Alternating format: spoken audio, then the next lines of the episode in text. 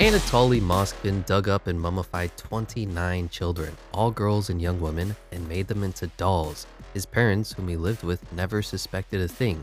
Allegedly. One of his aunts said Anatoly placed Masha, one of these dolls, at the table during a New Year's Eve family dinner. Well, Happy New Year's, everyone. Talk about dysfunctional families. I thought ours were problematic, but I take that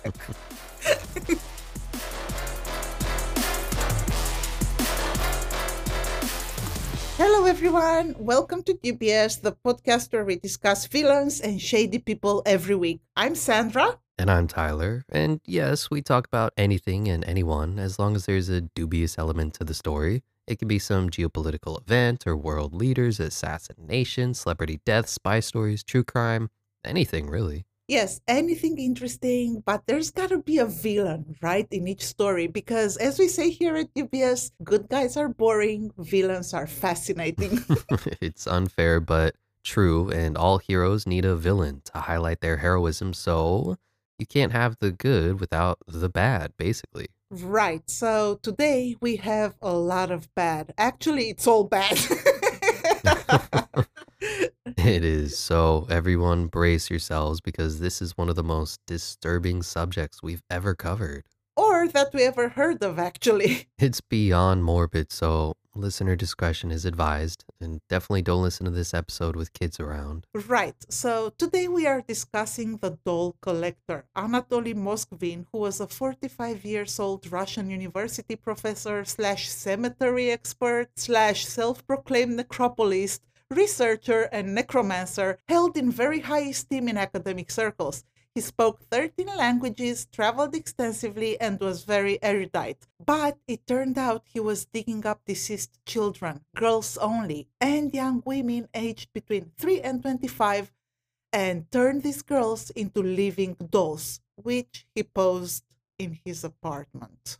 And he shared that apartment with his parents, who claimed they had no idea these were mummified bodies. They thought they were big dolls and saw nothing weird with this scenario. I can't, I mean, okay, fine, assuming your 45 year old son has 29 life size dolls, like child dolls and adult dolls all around the house, like that in itself is a big red flag, even if they weren't real dead bodies, which in this case they were.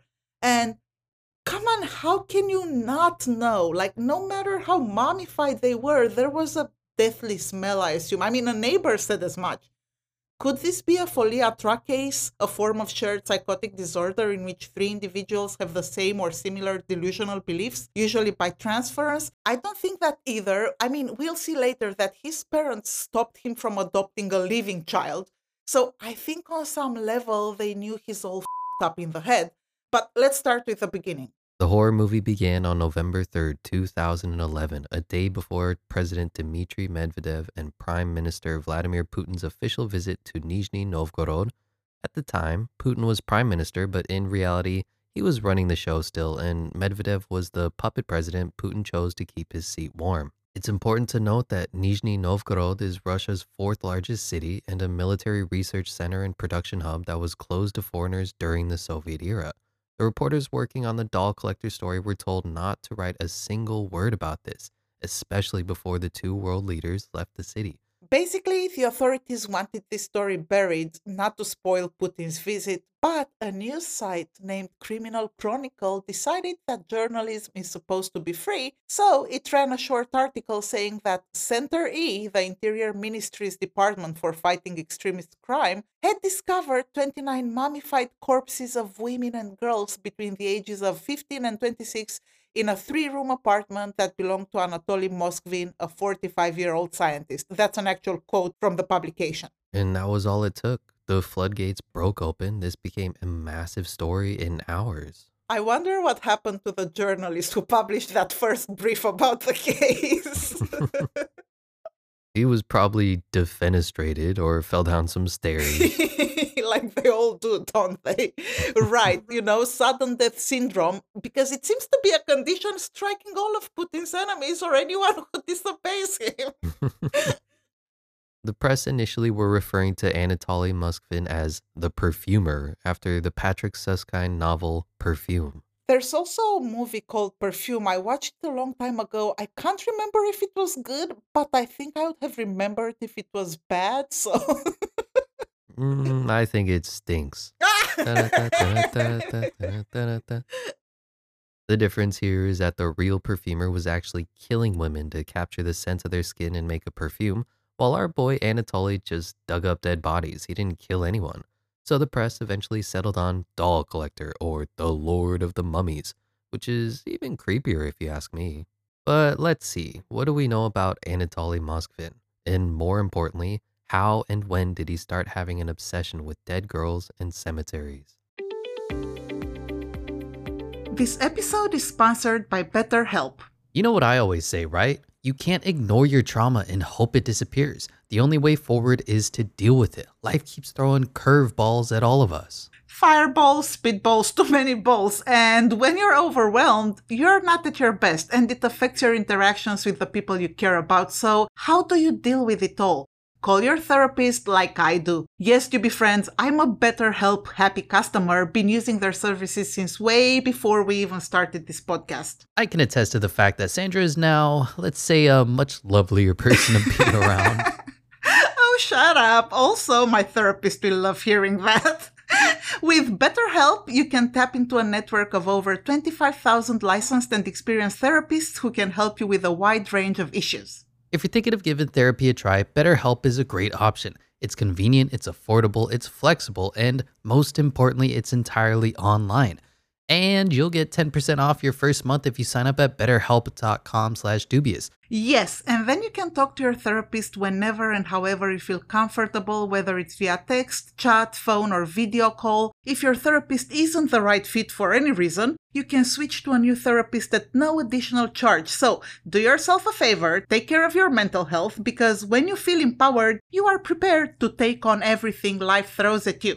Visit betterhelp.com slash dubious to get 10% off your first month or click the link in the episode notes. That's BetterHelp, H-E-L-P dot com slash dubious.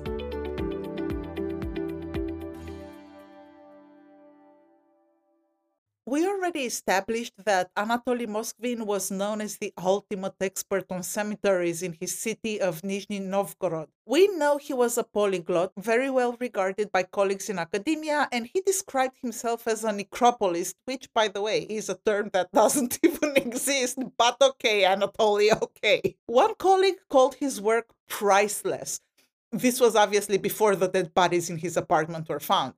He was also very into the occult, apparently, and believed in black magic and magic in general, which kind of defeats the whole scientist vibe.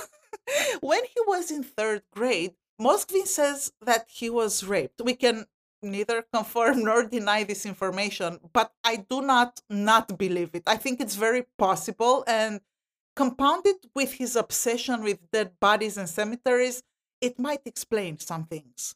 Moskvin attributes this obsession with everything morbid to a 1979 incident when he was 13. Moskvin actually shared this story in Necrologies, a weekly publication dedicated to cemeteries and obituaries, to which he was an avid contributor. He wrote weekly pieces for this publication. In his last article for the Necrologies, dated October 26, 2011, Moskvin described how when he was a young boy, a few men dressed in black suits, as you do when you go to a funeral, stopped him on his way from school. So he was going home from school, and this man kind of like derailed him, so to speak, and took him with them to the funeral of 11 year old Natalia Petrova. Natalia, or Natasha, which is like an endearing version of Natalia. So, Natalia, she died in a very dubious way. She got electrocuted by a loose cable as she stepped out of her bathtub and tried to grab a towel, but instead grabbed a live wire.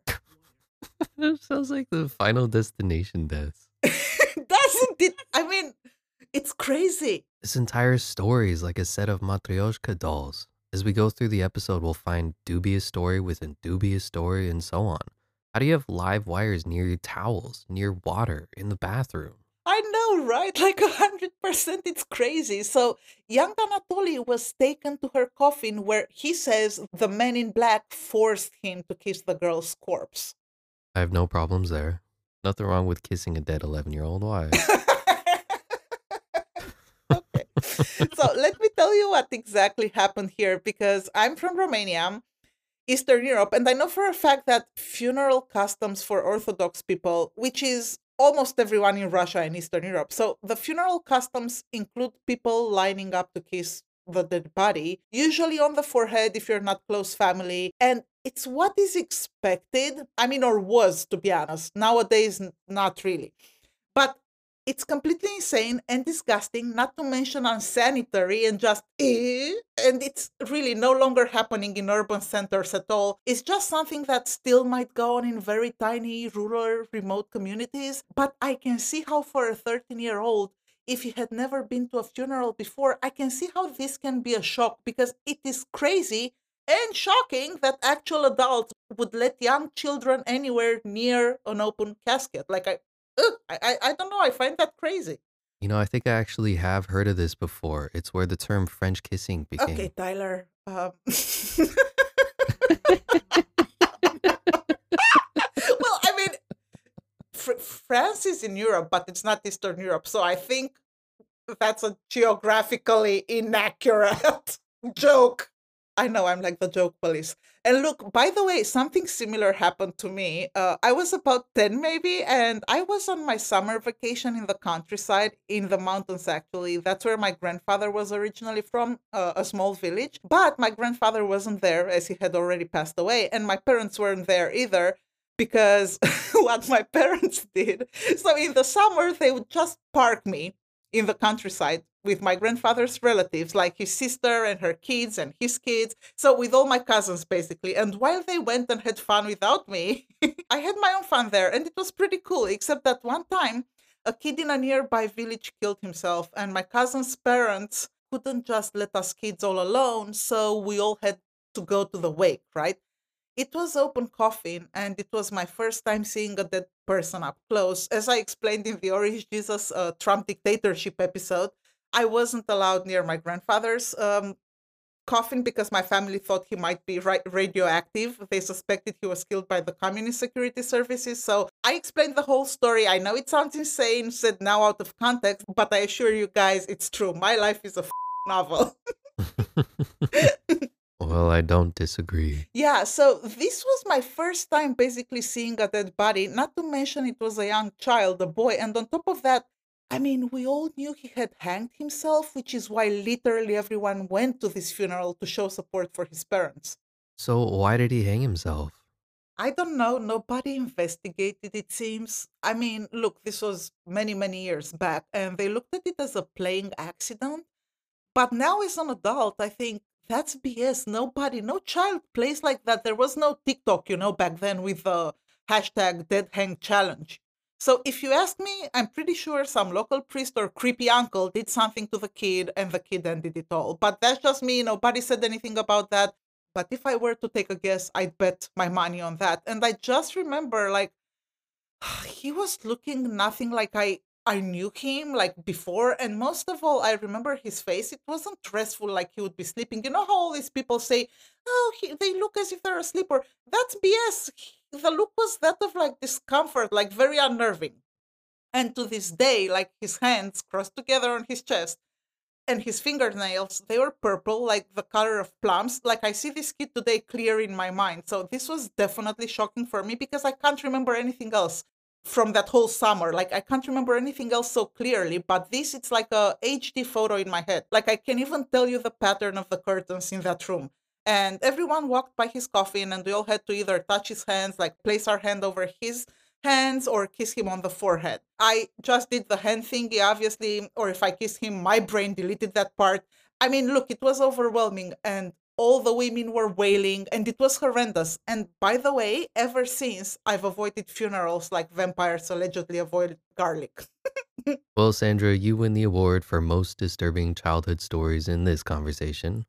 that being said, there are open casket wakes here in the United States too, and some people kiss the dead person or touch their hands, like even now. It's not that unusual.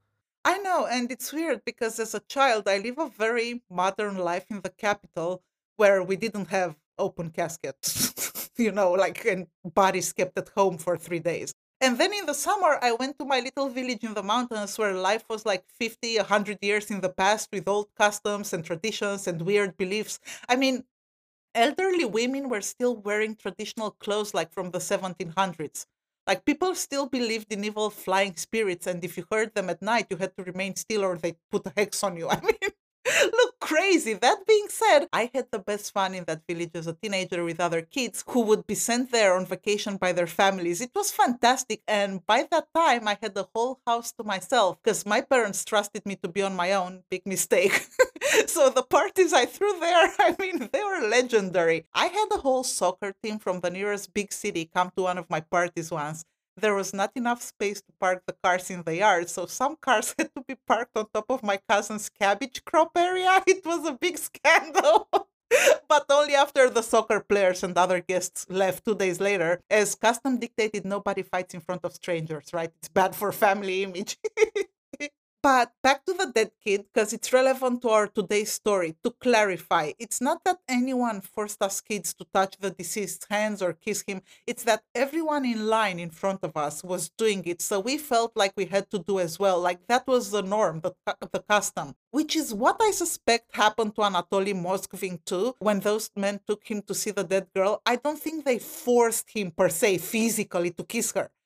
I, I think he felt like he had to because everyone else there was doing it. That makes a little more sense. This is what Anatoly wrote about the incident that shaped his future. I kissed her once, then again, then again, and again.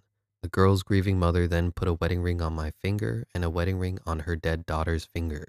So wait, he kissed her more than the required expected one time? like he kept kissing her? Okay, well, this is where all the red flags go up and the debimeter alarms go off. Moskvin says, or as far as I could gather from text translated from Russian, that the men made him, but I don't know. Knowing all we know about him now, I can see him being fascinated instantly by the dead girl. Yes, and one more thing. This is another customary thing in Romania, in Eastern Europe and Russia, especially. I mean, like Russia for sure. If a girl dies young and unmarried, she's buried as a bride wearing a wedding dress. And I assume her mom thought young Anatoly Moskvin was the perfect groom, so to speak, like symbolically. So he obviously seemed to enjoy kissing her. So probably the mom was like, you know what? You know, here's a ring. Uh, I mean, how sick is this? I mean, I, I feel like the whole story and the adult, every uh, it's just sick, beginning to end. He also said this My strange marriage with Natasha Petrova was useful. No shit, I mean, he grew up to dig dead bodies and make them into dolls. also, one more thing what happened in his case is very unusual the logic behind the whole bride funeral idea is that the young girl is now married to death itself, not to a real boy who happens to be there. But these customs slightly differ from region to region, who knows? And obviously, this whole episode where he's married to a dead girl switched something in his mind. Something unclicks there, and it's not good. He said that after the incident, Natasha would visit him in his dreams and he was afraid of her. And then I found another dubious story of how 13 year old Moskvin obtained a tooth from a school colleague. What do you mean obtained? Like obtained how? Oh my god. well, we don't know exactly, but somehow he put this tooth on Natalia's grave and the dream stopped, according to him. Ah, but see, it's easy to blame what he did as a grown up, which we'll discuss in horrifying detail in a minute. So it's hard to blame that on this moment alone, the marriage to the dead girl and the kissing. I mean, his parents also say that around this time, Anatoly changed. He became very aggressive when they tried to parent him. They even took him to a psychologist who said, well, it's just puberty, and they, they gave him some calming tea or something. As for blaming all his behavior on the Natasha episode, I mean, I think 80% of the kids in this part of the world had to go to similar wakes, and nobody ended up digging dead bodies when they grew up. So I don't know, but in Moskvin's case, it led to a fascination with the dead. I also noticed in my research for this episode that Western media questions his story, the one about kissing the dead girl. It's true. Coming from a similar background with similar customs and traditions, I can tell he's not lying. I can also see why, for someone from the US, it might seem, I don't know, made up because it's bad crazy to make kids kiss other dead kids. So, this is how Moskvin's macabre obsession starts to take shape. And his interest in dead bodies, brought on by the corpse kissing incident, never ceased. As a young schoolboy, he started to wander through local cemeteries. This obsession fueled his desire to know more about death and the symbolism around it in different cultures. Moskvin eventually earned an advanced degree in Celtic studies, a culture whose mythology often blurs the lines between life and death. He also learned some 13 languages and was a many times published scholar. Yeah, and look, I think what's really impressive is that he self-taught. Like like these 13 languages, he didn't take special classes. Like he literally taught himself 13 languages, which come on, it's it's crazy. It's fascinating. I think this guy, uh, if he probably I don't know if the dead girl episode wouldn't have happened, and maybe if he got the correct mental health help he needed as a child, he would have ended up being a genius or something. But look, while he was improving his language skills, Moskvin roamed from cemetery to cemetery, and from 2005 to 2007, he claimed to have visited 752 cemeteries in Nizhny Novgorod. Quote, I don't think anyone in the city knows them better than I do. I mean, of course, nobody does. He took very detailed notes on each of these cemetery trips. He claimed to have walked up to 20 miles per day, sometimes sleeping on hay and drinking rainwater from puddles during these little morbid excursions. According to a great article from allthatisinteresting.com, we'll link it in the episode notes, Moskvin posted a documentary series of his travels and discoveries entitled Great Walks Around Cemeteries and What the Dead Said. This continued to be published in a weekly newspaper, and he even said he spent one night sleeping in a coffin ahead of a deceased person's funeral. Anatoly Moskvin's observations were obviously more than just observations. It's it's pretty disturbing. He was probably just doing a little heady research. Ah, Obviously, nobody needs to sleep in a coffin to do research on anything. exactly. Like this is where like honestly I don't know if people I mean he writes about this and nobody bats an eyelash. Like imagine if anybody else published something in a specialty paper saying that oh I spent the night in a coffin. Like oh like how is that scientific anything? You know what I mean? It sounds like a TikTok video. Yeah, doesn't it? But it's it's also up. Anyway, unrelated, but for some reason this reminded me um, another weird custom, not in my native country, but this used to happen in rural parts of Bulgaria. The dead would be placed in their coffins, and then the coffin would be propped up at an angle and placed by the windows of the home so that people passing on the street could see the dead person. Oh, what's happening in that part of the world? Oh, stop judging. Around the same time, you guys here in America were burning innocent women for being witches in Salem and slaughtering the natives. So, Well, they weren't innocent. They were witches. Duh. plus all this creepy dead people stuff, that's in the past, okay? Nobody does that. Like, uh, Eastern European cities, peop- I mean, people don't even call it Eastern Europe anymore because it's pretty much Europe. We're in the European Union and NATO, so, you know, but like, nothing like that ever happens anymore. And all these weird beliefs about death and afterlife and living forever gave us the vampire stories, which is the only thing anyone knows about Romania and Transylvania. like when I moved here in the US, whenever anyone heard that I'm from Romania, they would immediately go, Oh, Dracula. I was like, No, it's just me. so back to our boy Anatoly Moskvin. In 2009, locals began to find the graves of their loved ones desecrated, sometimes dug up entirely. Russian Interior Ministry spokesman General Valery Gribakin told CNN that in the beginning, quote, our leading theory was that it was done by some extremist organizations. We decided to beef up our police units and set up groups composed of our most experienced detectives who specialize in extremist crimes. But for almost two years, the leads went nowhere. The case was cold, and the graves in local cemeteries continued to be desecrated. But then finally, police got a break in the investigation. And the irony is that this lucky break happened because of a horrific terrorist attack at Domodedovo airport in Moscow in 2011 when two Chechen female suicide bombers detonated themselves and killed 37 people. Shortly afterward, authorities started getting reports of Muslim graves being desecrated in Nizhny Novgorod. And surprise, surprise, guess who that was? So, a local led the police to a cemetery where someone was painting over the pictures of dead Muslims. He, at the time, wasn't digging up anyone, so the police didn't have any suspicion beyond this is the lunatic who vandalizes Muslim graves. So, they caught Moskvin red handed. After they arrested him at the cemetery, eight police officers went to his apartment to gather evidence. What they found there was beyond shocking and not what they expected. Yes, they thought they're dealing with a regular run of the mill piece of Muslim hater, but Anatoly was not a regular anything. Speaking of regular, before we move on to the details of what investigators found in his apartment, the doll collection, do you know what's the opposite of regular? What?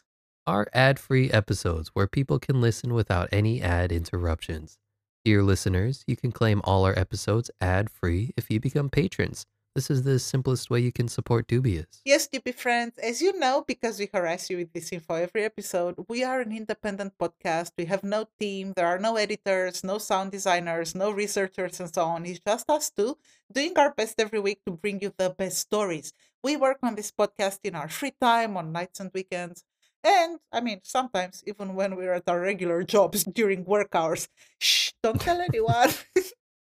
So if you want to support us, please become a patron on dubiouspod.com or by clicking the link in the episode notes right here in the app you're listening to us in.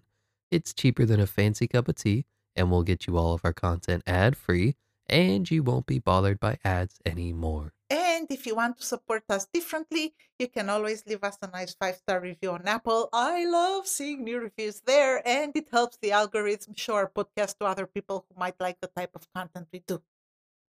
So, this 45 year old lived with his parents in what can only be described as a small apartment in a block of flats. So, it's not a 30 room villa or mansion, and he had at least four other neighbors slash families living on the same floor as him. He was reportedly a loner, and some press described him as a pack rat. Inside this tiny apartment, authorities found life sized doll like figures.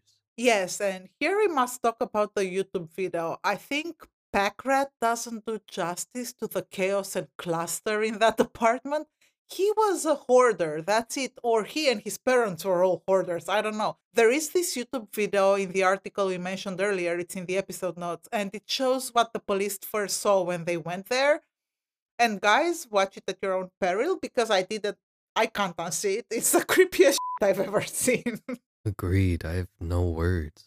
Among piles of books and newspapers and notebooks and all kinds of junk and what looks like clothes and all sorts of other things, you can see these dolls with faces that are painted but clearly look mummified.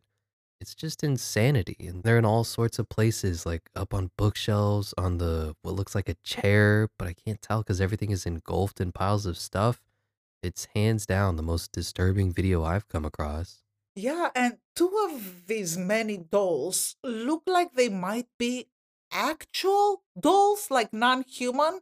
So those two probably were just dolls he used as an example. Like when he painted the dead girl's faces, he looked at the two plastic dolls and maybe tried to replicate that look.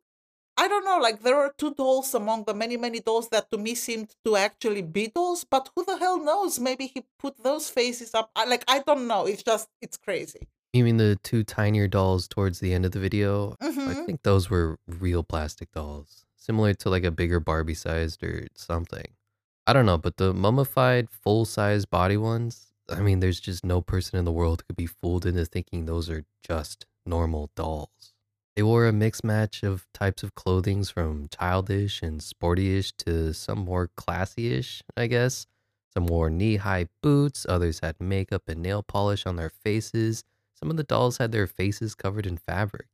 He also had hidden their hands in fabric, except these were not dolls, they were the mummified corpses of human girls. And all these clothes and shoes and garments he used for the human dolls were collected from trash bins in the area. Moskvin said that uh, that's how he got all these like clothing and even the nail polish he used to paint their mouths and faces. That even that was from the trash. Say whatever you want about our boy Anatoly, but he's very DIY. Clearly, when police moved one of the bodies, it played music as if on cue. Inside the chests of many of the dolls, Moskvin had embedded music boxes. There were also photographs and plaques taken from the girls' gravestones, doll making manuals, and maps of local cemeteries throughout the apartment. Police even found that the clothes worn by mummified corpses, underneath some of the extra layers he added, were the clothes in which they were buried.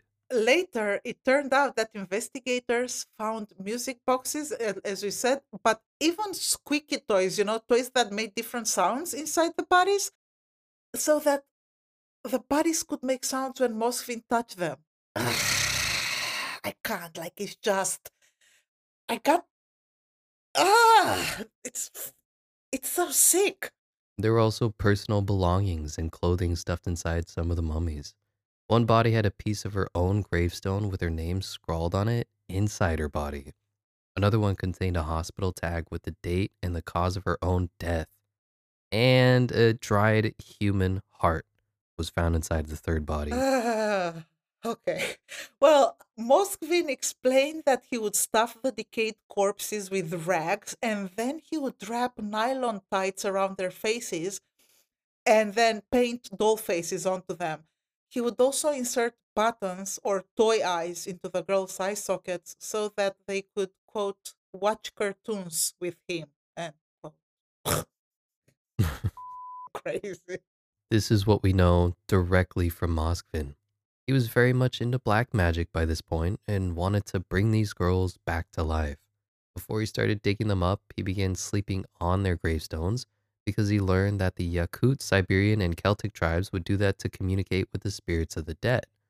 But sleeping in cemeteries on cold stone was not convenient, so he brought them home to sleep on them in a convenient place. I that literally gave me goosebumps, like the bad kind. I thought you said don't judge who people sleep with. Well, I judge in this game. there are limits, Tyler. There are limits to my non-judgy vibes. This is what Moskvin says. Quote, the children I liked, I dried, resurrected, and brought home. I had my favorite children. The ones I liked less, I was planning to take them to the garage, and they lived there in the garage. he also said that him and his children had their own language they talked in, their own holidays, and he said he did this so that when cloning becomes legal, these kids would get to live again. Moskvin added that he had done what he did because he was waiting for science to find a way to bring the dead back to life. In the meantime, he used a simple solution of salt and baking soda to dry and preserve the girls. He celebrated their birthdays and he basically, I don't know, lived with them as if they were his own children. And you can tell his explanations are all over the place, mixing scientific reasons like cloning with black magic and other nonsense. It's clear he's mentally unwell, severely unwell. I mean, not that anyone had any doubts about this by this point. He said he dug up the graves of the girls because he felt very lonely. well, I feel lonely too, but look at me. I'm not going around digging anyone up. My God. That we know of. No, Tyler, that like for, for like there is no confusion about that. He said he was single and his biggest dream was to have children. Russian adoption agencies wouldn't let Moskvin adopt a child because he didn't make enough money. Obviously, this was for the best. yeah, guys who want kids and feel lonely go to the pub or go out in public to meet women, not to the cemetery. Oh, and before I forget, I found some info about the adoption situation.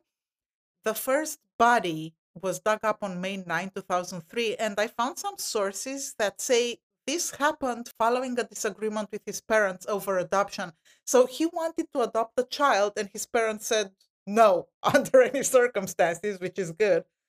So, whether it was the adoption agencies or the parents who opposed the adoption, or both, thank the universe, this degenerate didn't adopt a living child. Can you imagine? Oh my god.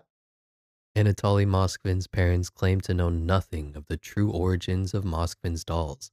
Elvira, the necromancer's then 76 year old mom, said, We saw these dolls, but we did not suspect there were dead bodies inside.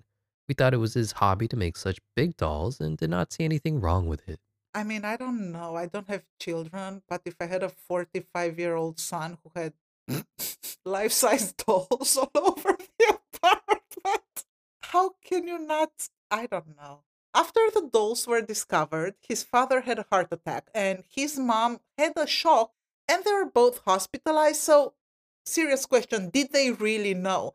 I mean, we discussed earlier that since he was a kid, he would become violent when he was confronted about anything. So his parents kind of left him be. Now, being elderly, maybe they suspected, but maybe they were afraid of him. Plus, from April to October, they did not live there. They had a dacha, like a summer house. And the family also had a cat, whom the parents took with them during the summer, which makes me think, you know, maybe they were afraid to let the cat there with Moskvin. I mean, I, I think there was some suspicion there. You know what I mean? I'm so glad they took the cat. Oh my god. Can you imagine? because if any, no, I I mean, think about it. Like if anything would have happened to that cat, I would die. But about the parents, there was one of those life-size dolls in the parents' bedroom facing their bed. I mean, Moskvin had named that one Masha, allegedly the only concern his mom had was that he talked to the dolls and one time one of his aunts said that he placed masha at the table during a new year's eve family dinner. I think this is a good time to say Happy New Year, everyone. yay happy new year! Such a such a morbid occasion on this episode but like it's we're called dubious so it is what it is. Side note other people were invited in that home on holidays and celebrations, and nobody suspected anything. The aunts, nobody. that's the thing. It's like everyone around him is also like, I don't know, I don't want to throw words around, but it seems like everybody's kind of like mentally unwell or mentally challenged in a way. Like, it's enough to look at the video of the apartment and realize something is very wrong with these dolls. And plus, one more thing which I didn't find in any articles nobody talks about the obvious sexual vibe here with the dolls. Masha, the main doll he liked, right? And the one that he used at the family dinner. it seems that was like the mother doll, like kind of like his wife doll, the mother of the other children. The fact that usually Masha was placed facing his parents' bed the fact that he slept on top of the dolls sometime, you know, like he did on the on the gravestone. I mean, come on, it's not to communicate with their spirits. I don't think like he did more to this poor dead children than just make them watch cartoons. It's so sick, it's almost unimaginable. He used to call another dead girl slash doll my little lady. Yeah, that one was identified as Olga Chardimova. She's one of the more famous dolls. She was murdered the first time her parents allowed her to go for a walk by herself to her grandmother's house. The 10 year old didn't even make it out of the block of flats. A drug addict waiting in the lobby for a victim to rob forced her back to the top floor where he bludgeoned her to death and stole her earrings. Her body wasn't discovered for five months. She was eventually found wedged behind pipes in the attic of the building. Yes, and Moskvin would leave notes on her grave addressing her as my little lady and talking to her as if she was alive. The parents were horrified and terrified. And when they finally could afford a gravestone, because, you know, like they were like a modest family, Moskvin wrote with sharpies on the gravestone, quote, It's not a good gravestone. She deserves a big monument, and if you don't get her a big monument, I will dig her up. He later destroyed the gravestone with an axe. Oh, and the police told the parents, We can't do anything about it, but if you catch this guy, feel free to do whatever you want to him. We won't investigate. I'm weirdly okay with that. like, no, let me tell you why. Are you serious? Like, first of all, they could have placed a camera at the cemetery to see who's coming to her grave, right? I mean, look, this is not uh, the 1700s. Like, I think technology was around at the time to be used this way. Or put an undercover cop there, okay? Like, there are ways. Not to mention this idea of parents taking justice in their own hands. I mean, yeah, maybe our first instinct is like, yeah, okay, you know, like, let's this guy up. But someone was doing horrible things to their daughter's grave, yes, okay? But what if it was a dumb teenager? You know, I mean, I'm not saying I'm not trying to find excuses, but what if the father killed the teenager or whoever was doing this? Like, that is just not justice. I mean, this person was not an actual murderer or a rapist, it's just a idiot, as far as they knew at the time, who writes stuff on the graves and destroys graves. So you can't, like, let parents pl- plus the parents had a lot on their plate the last thing they needed was to be catching criminals it's insane i don't know i feel like police are supposed to do their jobs to avoid vigilante like situations because those are never good like you said like this is a whole the entire story it's dubious story within dubious story in this case Well, here's another one. Moskvin was sentenced to pay the equivalent of $75,000 in damages to the family. One father said, I would not take anything from Moskvin. He treated my daughter better than I had during her life. He dressed her, put her to bed, read her fairy tales, and showed her cartoons. I can't. Like it's insanity. Can you imagine what miserable life this poor child had with her real family? And then, even in death, she couldn't be left in peace. She ended up with Moskvin in his apartment. It's just heartbreaking. And also, this father, like, what the f- man? Like, how can you say that? Mm. I don't think there's one redeeming angle of this story. No, everybody's great. Like, can't you see? Like, even the like, as like everybody involved on some level, except the judges, I guess, and the we'll talk about the. But everybody else, besides the trial people and so on, everybody else seems to be, I don't know, a little off. So, all in all, authorities discovered 29 life size dolls in Anatoly Moskvin's apartment, ranging in age from 3 to 25. He kept one corpse for nearly nine years. The neighbors were shocked. They said that the renowned professor was quiet and that Moskvin's parents were very nice people. Every time a killer or pedophile or necrophile or necromancer or whatever is caught, the neighbors always go, Oh, the family were very nice people. He was a bit quiet but respectful. So for me, when I hear quiet, it's a re- it's a red flag. But people call me quiet. Yeah, you're a different quiet. You're not really quiet, quiet. Like you talk a lot. So you're like quiet in different ways. like you're sarcastic quiet. The neighbors also said that a rancid smell emanated from his apartment whenever he opened the door. Yeah, but look, see, that's some articles say that the neighbors also said that they thought the smell was the stink of something that rots in the basements of all the local buildings, which is true. Like many of these communist era blocks of flats have like bad trash evacuation systems, and sometimes, especially in the summertime, I mean, it doesn't. I'm not gonna say it stinks, but you can get like maybe a whiff of something from time to time, like if you're in the hallway or like close to the to the trash chute. But yeah, Hmm, I guess that makes sense.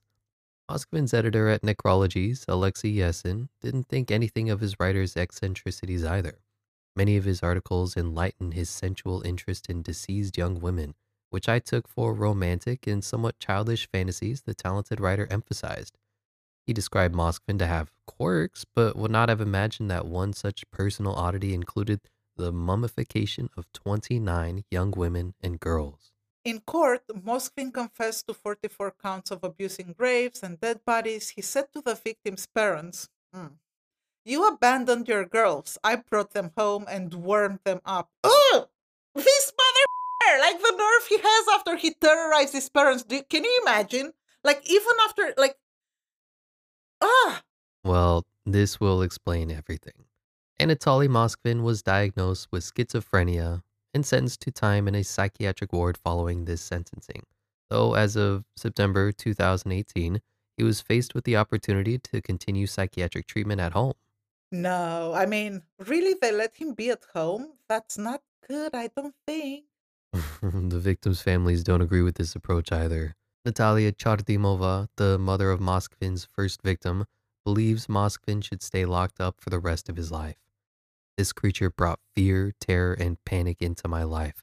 I shudder to think that he will have freedom to go where he wants. Neither my family nor the families of other victims will be able to sleep peacefully. He needs to be kept under surveillance. I insist on a life sentence, only under medical supervision without the right of free movement. Yeah, I don't know about life sentence because we're talking about a mental uh, condition, right? So only doctors can say when that has cleared or if it does clear. But like he ultimately didn't kill anyone, okay? Like he didn't murder anyone. So in a sense, I can see why the judges. That's why I'm saying like I think the judges. if you take your feelings out of it and look at the situation objectively, I think the judges pretty much put the ball in the court of the medical professionals, which I think is the right decision. But at the same time, I think medical surveillance and help should be a constant for this guy until the time of his death. Because remember how he wanted to adopt a child? Not just any child, he specifically wanted a girl. And my instincts, based on his obsession with death, are telling me that at some point he might have had the urge to make the living daughter into a doll. So having him roam around freely and be at home in the same environment, you know, with the cluster and the stuff everywhere and the same parents and the same uh, dynamics, I don't know. That doesn't seem healthy to me. Well, local prosecutors agree with Chardimova's assessment and yours, even though psychiatrists say Moskvin, now in his early 50s, is improving. I don't know how I feel about that. It seems he's not because Anatoly Moskvin allegedly told authorities not to bother reburying the girls too deeply, as he will simply unbury them when he is released. And I bet you, left to his own devices, he probably will try to do just that. His parents are old, that's another thing, and they're probably afraid of him. So I don't know, it's just a bad situation to put him back at home with them. Currently, his parents live in complete isolation as the entire community ostracizes them, so they have no friends. The family all scattered and wants nothing to do with them. It really is just a bad situation all around for anybody that was involved. Yeah, this is what Natalia Chardimova, the mother of Moskvin's first victim, says. I still find it hard to grasp the scale of his sickening work, but for nine years he was living with my mummified daughter in his bedroom. I had her for 10 years, he had her for nine. So, what's your dubimeter level for the doll collector slash necromancer case? Scale of 1 to 10. Definitely a 10. I'd say a 100, but our scale only goes to 10. I mean, there are too many dubious and morbid elements in this story to even count. Like, the one thing that I can't get out of my head is the music boxes inside the mummified bodies. I mean, plus the stories, you know, like like his first victim, the little girl who was killed in her block of flats and was hidden there, and her parents thought she was missing for five months. I mean, eh, the stories within the stories, eh, the story with him and how his obsession with that girl started with kissing that dead girl when he was 13 like the whole story is just a matryoshka like you said like it's it's a dubious story morbid story of matryoshka doll within matryoshka doll within it, it's just crazy so my dubimeter level is 10 plus plus plus plus plus what's yours Hmm, it seems everywhere you look was weird and dubious. I'll go 9.8. Okay, so we are in agreement. Our dubimeter level for Anatoly Moskvin and his doll collection made of dead girls is a 9.9. If you guys want to let us know if you like this episode, please leave a five star Apple review. That really, really helps us a lot. I don't understand exactly how, but the algorithm apparently helps other people with similar interests as yours to see our content. We are at Dubious Pod on all social media. Thank you for listening, and we'll see you next week. We love you, Dubi friends, and don't forget, stay dubious.